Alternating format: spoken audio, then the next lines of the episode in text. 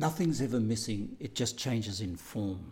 What an extraordinary thought that this might be from the center of the universe, from Mount Sagarmatha, from the laws of nature, right back into your hand in everyday life. Nothing's ever missing, just changes in form. Well, this is so important because even the people who understand gratitude don't understand this principle. If you don't appreciate it the way that you've got it, you won't get it the way that you want it. Now, what does that mean? It means that if I, if you say I, I, I lack a billion dollars, uh, it me, what what I would say to you is, you are a billionaire. You just don't recognize the form that you've got it in. Now, we don't know what we've got till we lose it quite often, and sometimes we um, we we we lose an eye, we lose a kidney, we lose a leg, we lose uh, a friend, we lose a relationship, we lose a car, we lose we lose something, and we go, oh, I, I, I wish I'd treasured that more when I had it. And so there is a principle in nature which we're going to discuss today, which basically says if you don't appreciate it the way that you've got it, you lose it. It's the equivalent to saying to a child, here's an ice cream, and the child doesn't say thank you, and you take it back again. What we appreciate grows. And this uh, principle of abundance is one of the most important principles of leadership to keep you in the top of the current because if nothing's ever missing, it just changes form. You can't lose anything, it just comes in a different way. And understanding this is how you isolate yourself from the, the, the, the material gains and losses that suck people down into the, into the trivia of life, into the bottom of the last four levels of the consciousness cone. And we've talked about this that when you walk in the front door of your house or you're at work as a leader and you've got people coming to you with their problems, this is the stuff that keeps you able to help because it keeps you safe. What we talk about when I ask people, if you saw someone drowning off the edge of a cliff, would you jump in and save them? What would you do? They said, Yes, I'd jump in and save them. And I say, Well, that's not leadership. Leadership stays on the cliff and tells the person in the water to swim to shore or throws them a buoy. But two people drowning doesn't make one, help, one healthy. And so, being able to see abundance in all situations before you try and fix things is the most powerful skill. It is the most essential skill, I think, of being a leader. There never was and there never will be any limit to space. This is something that overwhelms the human mind. We know that it must be true because it's just one of those facts that prove themselves. No one doubts it.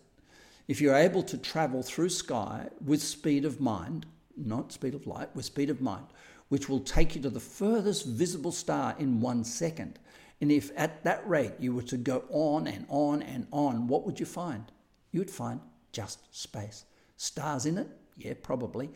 But when the stars were no longer there, it would just simply again be space. If you think there is an end to space, what would you find there? What marks the end of space? A door? a wall? An ocean? Or a, or a bank? What? It's merely space. When your mind travels to the highest heights, to the deepest depths, to the furthest east and west, north and south, and endlessly everywhere, it will find space. Beyond the limits of space, there is more space, and so on and so on until the end of thought. It's an amazing idea. The fact that there is material existence today in the universe proves one or more of the following conclusions. One, whatever exists in the material world must either have been created by some power or must have always been present in some form. Two, the material was always present. Therefore, the material had no beginning either. If it was created, that which created it must have existed before it and must have always existed or must have always or it must have itself have been created. If that power had always existed then it had no beginning. And if it was created then some other power must have existed before it to create it.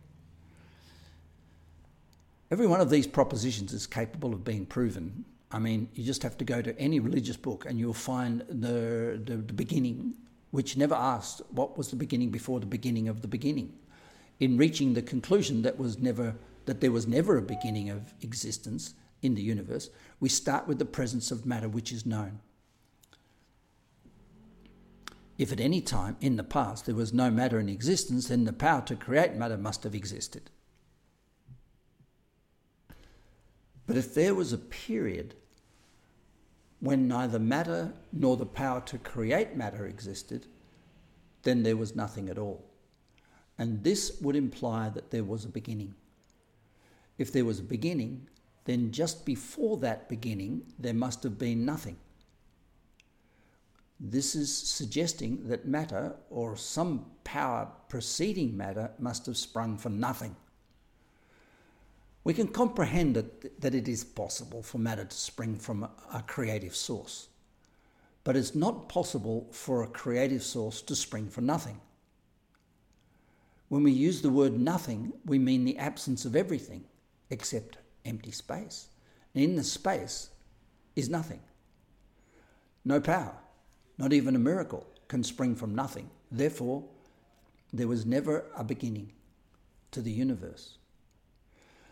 So it's been said that there was never a beginning. It's also been said that there was a time when our solar system didn't exist, i.e., there was a time when nothing material was present. So it would seem then that it must have been a void that, that space, which is now our solar system, was wholly occupied. Or, or, or was it? Under the banner of thought, it is possible to put everything that, has, that is not material, spirits, souls, and all else that can possibly exist apart from matter, that therefore all those things must be thoughts. Therefore, if there was never a beginning, and if matter at one time was wholly lacking, and if something cannot be built out of nothing, then thought must have preceded the creation of matter. Figure it out over years if you wish. It will stand the test. It will become more and more self evident as your mental process ripen into a fruitful understanding of it. Everything begins with a thought. Power is the ability to do anything. But this does not mean the ability to make something out of nothing. Such a thing has never ever been done and never will. Music is the perfect demonstration of this law. We hear notes, and analysis shows they are merely waves of air in vibration, the same as thought. The energy of music is the strength of a finger hitting a hammer onto a string converting energy in one form to another. Something existed and something was created. It just changed form. The thought was an action, the action was a finger, the finger stuck, struck a string, the string vibrated, and now you hear it. In the central courts of heaven, in the center of the universe, in the center of the co- cosmos, no material exists. It is pure undiluted light, thought, enlightenment. They are both vibrations of extreme intensity. Everything in the central courts of heaven is unmanifested. It hasn't changed from thought energy to material energy. The material world exists in other realms of existence. Here, there is just pure vibration, light. In the central courts of heaven, there is no material. Here in the center of the cosmos, there is only pure thought.